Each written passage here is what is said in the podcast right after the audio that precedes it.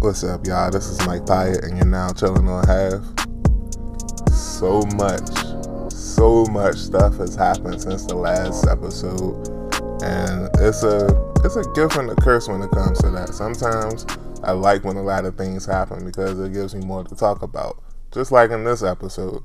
But other times it's kind of annoying because so much happens that I have to cover when I wanted to cover some newer stuff that happened recently, but because of all the older stuff that happened, I have to go back.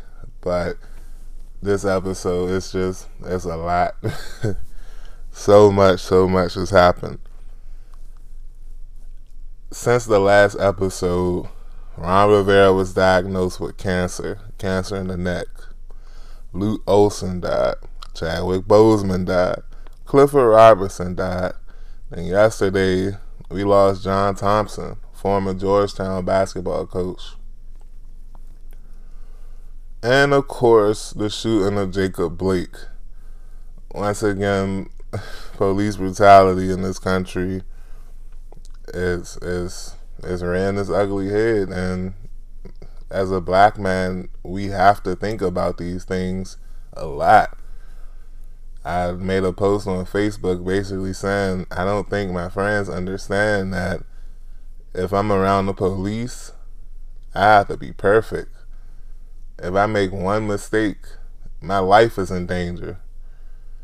And the same can go for them.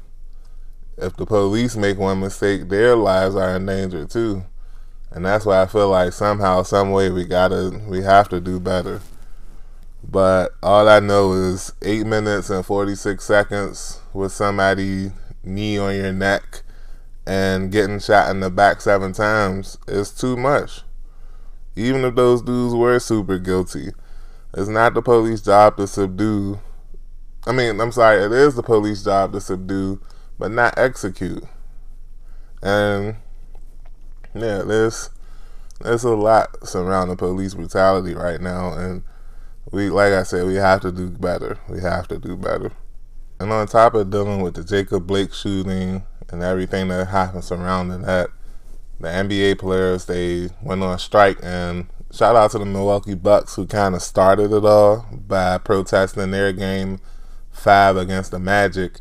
They came out read a statement saying that they there's no way they can play right now at their best because of their focus on what's happening and Wisconsin with the Jacob Blake shooting. Um, so they kicked it off. The NBA had a little meeting. The Clippers and Lakers, they were the ones that wanted to boycott the rest of the season. But it turned out that it was just basically LeBron um, leading the charge of boycotting the season and whatnot. And it was a whole bunch of he say, she say stuff. But at the end of the day, the NBA, they took off about two days, I believe and resume the playoffs on Saturday, and we'll definitely talk about that later. But outside of the Jacob Blake shooting and the NBA protesting, the NBA and basketball in general, I'm sorry, lost a lot of people this weekend. And even at the beginning of the week, and like I mentioned, it started off with Lou Olson, the Arizona basketball, um, former Arizona University basketball coach, he put Arizona on the map, man. Um, most of my life when I was younger, Lou Olson was coaching the Arizona Wildcats uh, college basketball team. I think he coached Gilbert Arenas too. Um, I didn't research that. I'm sorry about that, but I'm pretty sure Lou Olson coached Gilbert Arenas. But nevertheless, even if he didn't, he had a heck of a resume and it just sucked to see on ESPN that he passed. and then Friday night happened. I had no clue. I had no clue. Chadwick Boseman he passed at the age of 43 to colon cancer. The last movie I saw him play in was The Five Bloods on Netflix. It was a Spike Lee joint. He did look smaller in that movie. And I did notice that he didn't have as many parts in that movie, but somehow, some way, he still managed to steal the show, and that just showed you how great of an actor that he was. But not only that, it just shows you how strong of a person that he was because he had colon cancer since 2016, I believe. They said he was dealing with it for the last four years. When they said that, I thought about all the movies that he had made within those last four years. I'm talking like big movies that came out. And there was a, a interview with the Huffing, Huffington Post where the Arthur asked him about um, his weight gain and weight loss during the road, um, the roles of, I believe he went from playing Black Panther and Civil War to Marshall, um, the Thurgood Marshall movie, played Thurgood Marshall to Black Panther again. And the reporter was like, Did you lose weight? I mean, did you gain weight, lose weight, and gain weight again? And Chadwick Boseman replied, You don't know the half of it, and laughed. And of course, the writer was thinking about thinking back on that, and he he said he put the quote out there on Twitter, and everybody was like, "Oh my goodness." like this man was dealing with cancer and was recording these movies, man, and like I said, it just proves you just how strong of a person he was, and um, yeah, and then the very next morning, I'm in the barber shop, and I see that Clifford Robinson died. Clifford Robinson, he played a long time, one of the original stretch fours, man. He would have definitely had an impact in today's game. I remember him most with the Trailblazers, and I believe he played with the Pistons for a few but he played a long time in the NBA. I think he didn't retire until 2007, but he started in the 80s or something like that. Um, and yeah, that was just a shocker because who doesn't like Uncle Cliff? who doesn't like him? When you see him on the interviews, when you see him in the game, he just always seemed like he was a chill, cool dude that just wanted to play basketball. And finally, John Thompson, man just like Lou Olson, John Thompson put a team on the map. And it hits home because that team was Georgetown University. That's a school that's very, very famous in the Washington D.C. area. My sister, my trail, she she graduated from there. She went there for a scholarship. So I was very aware of how prestigious Georgetown was. But even without that, he, John Thompson himself, basically built that school's pro basketball program to a powerhouse. And my my my my guy, he sent me a text last night after I had fell asleep. Um, it was a Georgetown jacket. I don't think it's a starter jacket, but it kind of looks like that style. But he showed me, he sent this picture to me, and in the caption it said, "This pic is taken from the Smithsonian National a- African American Museum." That's the impact this man had on our culture. When he say this man, he's talking about John Thompson. He said, "You weren't born." Talking about me, he said, "You weren't born." But believe me, there was a time where every black kid wanted one of these joints. Not every black kid in the DMV, every black kid in the country and I have to take my guy's word for what it's worth because that's an impact that I didn't even know that he had. Now, of course, I knew that he had a bas- uh, impact in the college basketball scene. Like that's undeniable. But I didn't know culture wise that people outside the DMV felt about him the same way that we did inside the DMV. And yeah, it was just a testament of how great of a person he is. But one of my favorite stories about John Thompson is when there was some things going on. I can't remember it um, piece for piece, but all I know is that the most notorious drug dealer in DC history, Rayful Edmonds, John Thompson went to him, basically was like, leave my players alone. And Rayful Edmonds agreed. And it's, it's just I heard stories about this dude before. Rayful Edmonds was not somebody that you wanted to mess around with. So the fact that John Thompson confidently, fearless, went to him told him, "Hey, you got to stop messing with my players, man." And Rayful Edmonds agreed and stopped messing with his players, and like that's amazing. So I pray that all of them rest in peace. Each of them had a had a impact on me, whether it was in the sports world or the entertainment world. And it just sucks that we're losing so many people in 2020, especially in the sports world. And to be honest with y'all, I still really haven't recovered from Kobe. It's something that um, I wouldn't say it messes with me, but it's just he was a great person and we lost him. And there was something I actually was planning on doing in September regarding Kobe Bryant, and I think I'll just make that an entire podcast episode one day. But it's something that I feel like I owe myself um, to finish, just because I need people to understand that um, it it was so much more than basketball with Kobe for me. It was so much more. And yeah, it's just been it's it's just it's a tough couple of weeks for all of us. But God is good, and even in the midst of this tough year, it's Him that's helping me through this. I mean, I know not everybody believes in it or cares for it, but um, like the Bible says, as for me and my house, we're going to praise the Lord. We're going to follow God. So, yeah, and that's basically what's been helping me through all this mess in 2020. And like I said, it's, it's been a tough year. It's been a tough year. But we can find our way through this. And once again, my name's Mike Pyatt. You've been chilling on half, and we're going to finally talk about some Redskins in the next segment. But even that doesn't start off on a high note. Just stay tuned.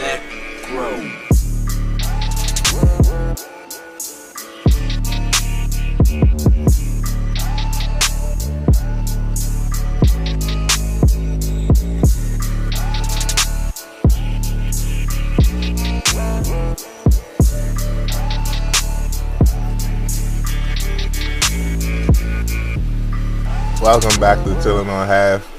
This is Mike Pyatt, and we're finally going to talk about some Redskins. But before I even talk about actual football, man, so much stuff we got to talk about before that. And it sucks because Ron Rivera, man, like I said in the last segment, he was diagnosed with cancer a few weeks ago, and he's had to put up with so much since he's been here. And it's not fair, man, because I liked him when they first hired him. I remember me and my coworker, we were talking about um, f- future Redskin coaches after Jay Gruden was fired. And later on that season, Ron Rivera was fired. And at first, it never really dawned on me that he would be someone that I would want to coach the football team. He wouldn't be someone that I would want to coach the football team. But I got to thinking, I'm like, bruh we've been hiring so many head coaches that focus on the offensive side of football. And I wouldn't even say that Shanahan and Jay Gruden were complete failures here because of the stuff they had to deal with with Snyder. I won't call them failures or complete failures. Sure, they could have done better, especially on the defensive side of the ball. But that's what I'm getting back to. For the last 10 years, y'all, I know I keep saying it for the last 10 years, this defense has been nothing but underperforming, underwhelming, awful. And I feel confident in saying that they were awful over these last 10 years. So I'm thinking about Rivera, I'm thinking about the team. I'm like, maybe they should go after him. They need a defensive coach. Lo and behold, like two weeks later, they signed him as the football team's head coach. And yeah, I'm saying football team. I'm trying to switch it. I know I said Redskins, but just bear with me. Dang. so yeah, he was hired as a Redskins football coach, and I like what he's been doing. I like what he did before the draft, all this stuff.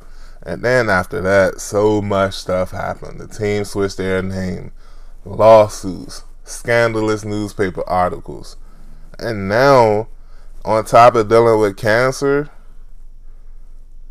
the NFL themselves is about to start investigating the football team. That's that's just a lot, and I know he's a stand-up dude, a cool person, but nobody should have to deal with this on their first six, seven, eight months on the job. And the fact that not only is he dealing with it, not only is he dealing with that, not only is he dealing with cancer, he's dealing with coaching a football team. And you want to know what? In my opinion, he's killing that right now. I haven't seen a Redskins, oh, sorry, I haven't seen a football team coach come in and have as big of an impact as Rivera has. I thought the last time this happened was when Mike Shanahan came and he started changing things and switching things around. But even Mike Shanahan didn't have the impact that Rivera seems to have on the team. You can just tell the entire vibe is different with the Washington football team right now. The entire vibe is different.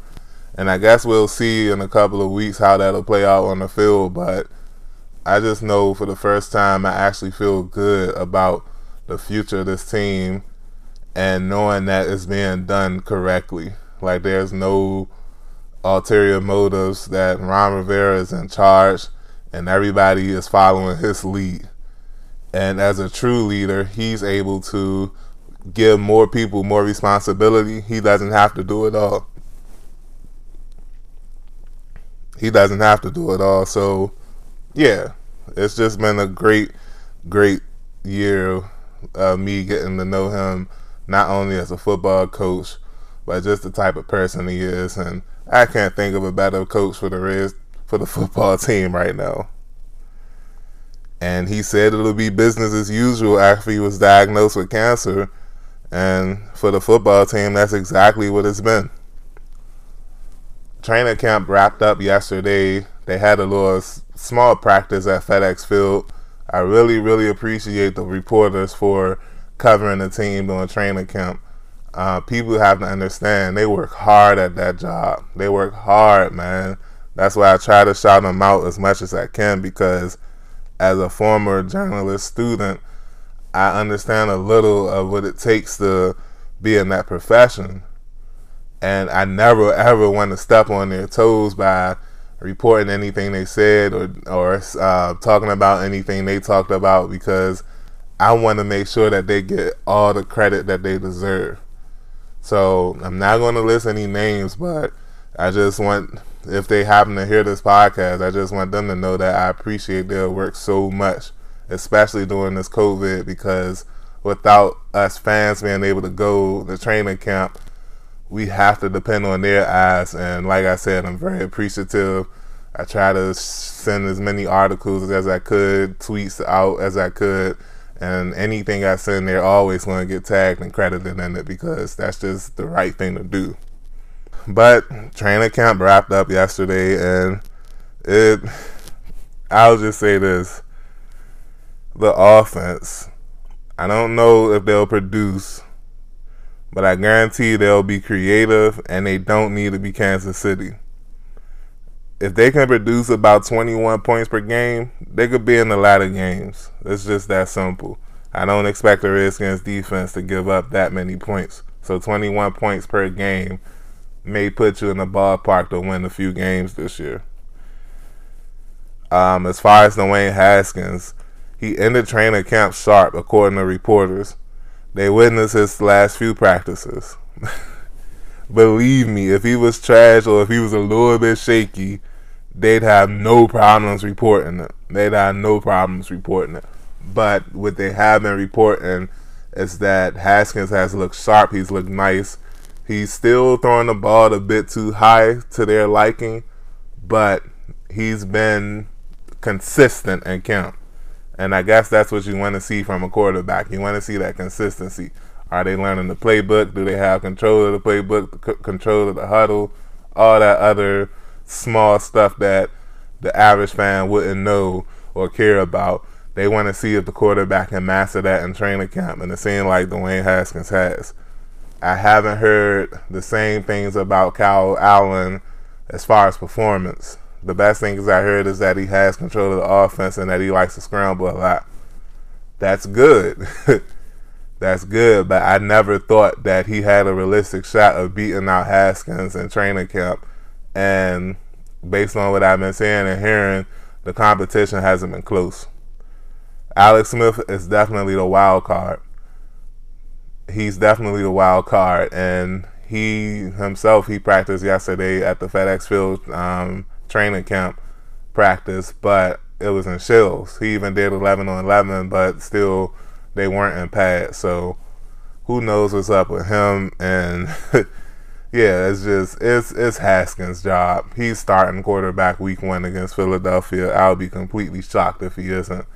Um, he's been leading the starting offense a lot in training camp. Um, yeah, that that competition was over a couple of weeks ago, in my opinion.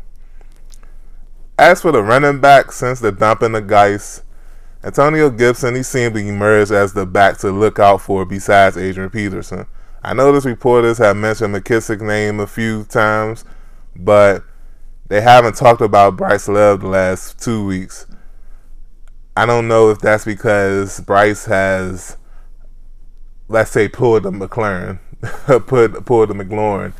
Um, did he perform so well early in camp and knows the playbook so much that they don't want to risk him getting injured, so they're holding him out a little the last couple of practices and in front of the media so they won't spill the beans, so to speak.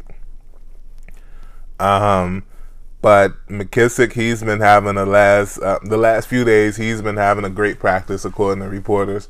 Um, I think those three running backs will be the bell cows earlier in the season.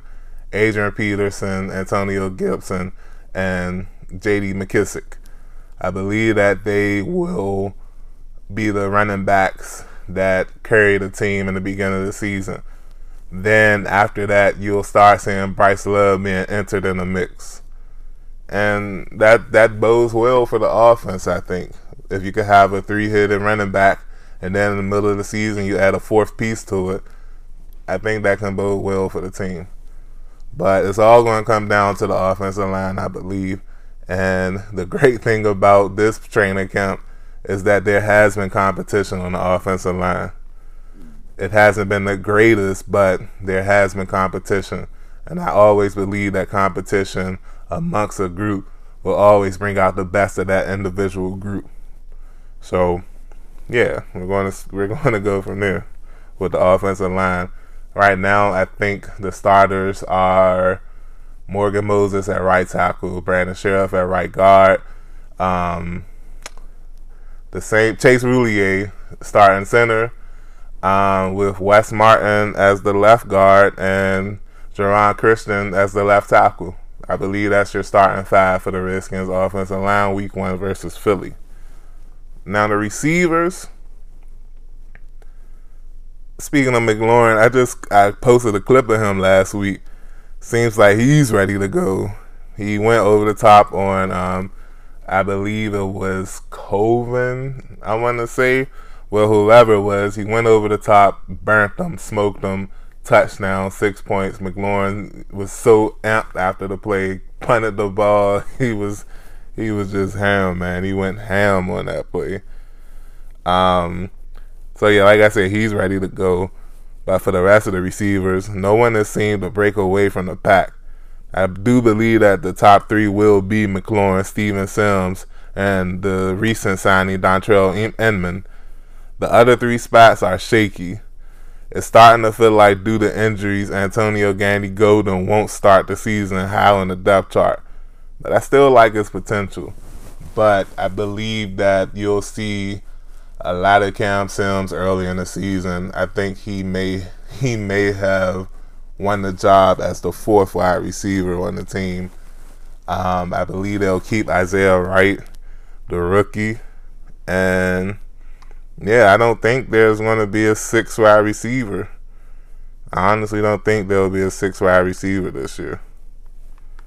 And if that's the case, that's that's bad. That's bad for Trey Quinn he can be seeing his way out. Now, there are reporters, I believe J.P. Finlay is one of them, that thinks Trey Quinn will make the um, 53 man roster. But I don't know, man. I I don't know. That's a it's a lot. It's a lot. Now, as far as the defense goes, Jonathan Allen and Kendall Fuller, they're banged up a little bit, but nothing seems to be too serious with either of those players. I think the defense is ready to go. I think they're ready for the season to start.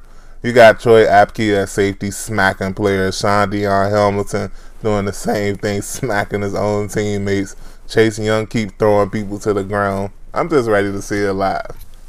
I'm just ready to see it live. And like I said with Ron Rivera, um, it's it's just nice having a defensive coach um, that actually understands how important that is that ball that side of the ball is and how how to adjust. That was the main problem in the Redskins defense was not adjusting last year. They'll play well and then in the second half they'll just get smoked. And it seems like that's been happening forever. It's it's it's been happening forever. So I'm just glad that we have a defensive coach now and that they'll be able to adjust when needed.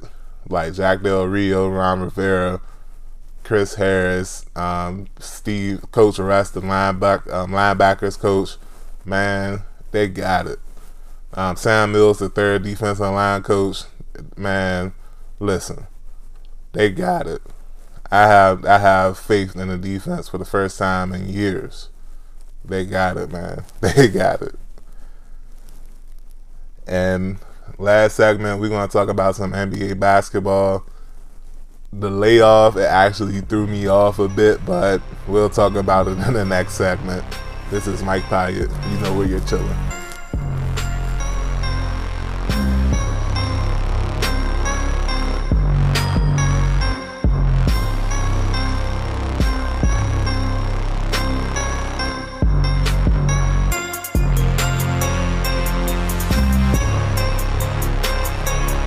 Welcome back, y'all. We're going to end the show talking about some NBA basketball. Like I said earlier, that's the stoppage. It threw me off completely. I can't even front. I thought the Thunder Rockets series was over. I thought that series was over. Last night, the Thunder beat the Rockets in Game Six, and that was a Game Seven, man. Game seven. Same with the um, Nuggets and Jazz too. Their game seven is the day actually Tuesday, September first. They're playing their game seven, um, and it's it's crazy because all four of the Western Conference playoff series at one point were tough. The Lakers learned early in their series that the Blazers weren't going to be as easy as they thought. The Mavericks they definitely had their way um, of dealing with the Clippers in that series. But both the Lakers and the Clippers were able to overpower the less talented teams and move on to the second round rather easily at the end of the day. Now, of course, the Mavericks had to deal with some injuries, the same with the Trailblazers, but even if both teams were healthy, I feel like the results would have been the same with the Lakers and Clippers advancing to the second round. Now, predictably, these other two series they went long, like they went the distance. The Nuggets and Jazz have been putting on shows for the fans, and I hope people have been paying attention to Donovan Mitchell and Jamal Murray because that looks like it's going to be a rival for years. And you better watch that game seven today because, yeah, I think they're going to put on a show for us, man. And right now, I think the Nuggets have the momentum. Whatever issues they had early in the series, it seemed like they were able to fix because they've been playing better, much better throughout the series, and I expect them to win tonight. Um, I also expect the Rockets to finish off the Thunder in Game Seven as well. Um, I just think that they are the more powerful team, and credit to Oklahoma for getting this far. And obviously, if they do win, it won't be a surprise because they won just as many games as Houston this series so far. So that'll be cool to watch. Um, the Eastern Conference semifinals, that's been banana already. Like I said, the Western Conference, they still have two series they have to finish up today and tomorrow. But the East is already off and popping in the second round. last night you had Milwaukee blowing the lead, I think, to the Heat because I ain't gonna lie. I took some Tylenol PM last night and I was out, bro. I was out. I think I went out like around 10 something or maybe earlier than that. I'm not even sure. But all I know is that the last thing I saw was the Bucks winning by double digits over the Heat. It could have been early in the game, but I just know they were winning. I wake up, I see a post from Jimmy Butler saying, I'ma just go out and score. And his teammates, when they saw that he made the first couple of buckets, they said, Oh, okay, then he can just do his thing. We good. So when I saw that they were talking about the Heat and not the Bucks, when I woke up this morning, I'm like, did the Heat win? Check the scores. Sure enough, Heat up one oh on the Bucks in the best of seven in the second round, and with the Raptors and Celtics, Celtics beat the brakes off the Raptors in Game One. Crushed them, crushed them, man. They crushed them.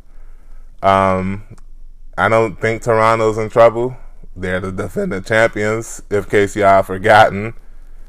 And I do believe that they will find a way to bounce back. Do I think they can beat the Celtics? I don't know. I don't know because the Celtics, they kind of match up well with um, Toronto. They match up very well with Toronto. They have wings for days and they have a couple of big men they can throw out there. That's pretty much Toronto's MO.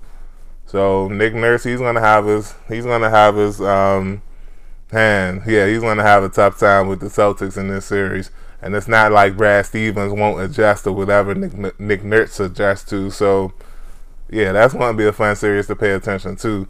All four of the second round series, whether it's LA versus the Thunder or LA versus the Rockets, that's gonna be fire um, Clippers versus Jazz or Nuggets, man, that's definitely going to be fire. So I'm gonna follow it all. I'm gonna try to be consistent with these podcast episodes, especially since so much happens in between them. I'm gonna try to release them every Tuesday for y'all. When football season starts, you know it's gonna be on and popping until and on half, and hopefully we can continue throughout the season and not stop midway through this year. So. I'm gonna try, y'all. I'm gonna try, but nothing's guaranteed. And I just pray that you all have a blessed day, blessed week, blessed month. And um, I'll see, I'll holler at y'all on the interwebs. Follow me on Twitter at Mike from Southwest. Also, chilling on half on Twitter at chilling on half. And also follow the Facebook page Chilling on Half. That's where I post most of my content in between podcasts. And again, this is Mike Pyatt. You've been chilling on half and we out.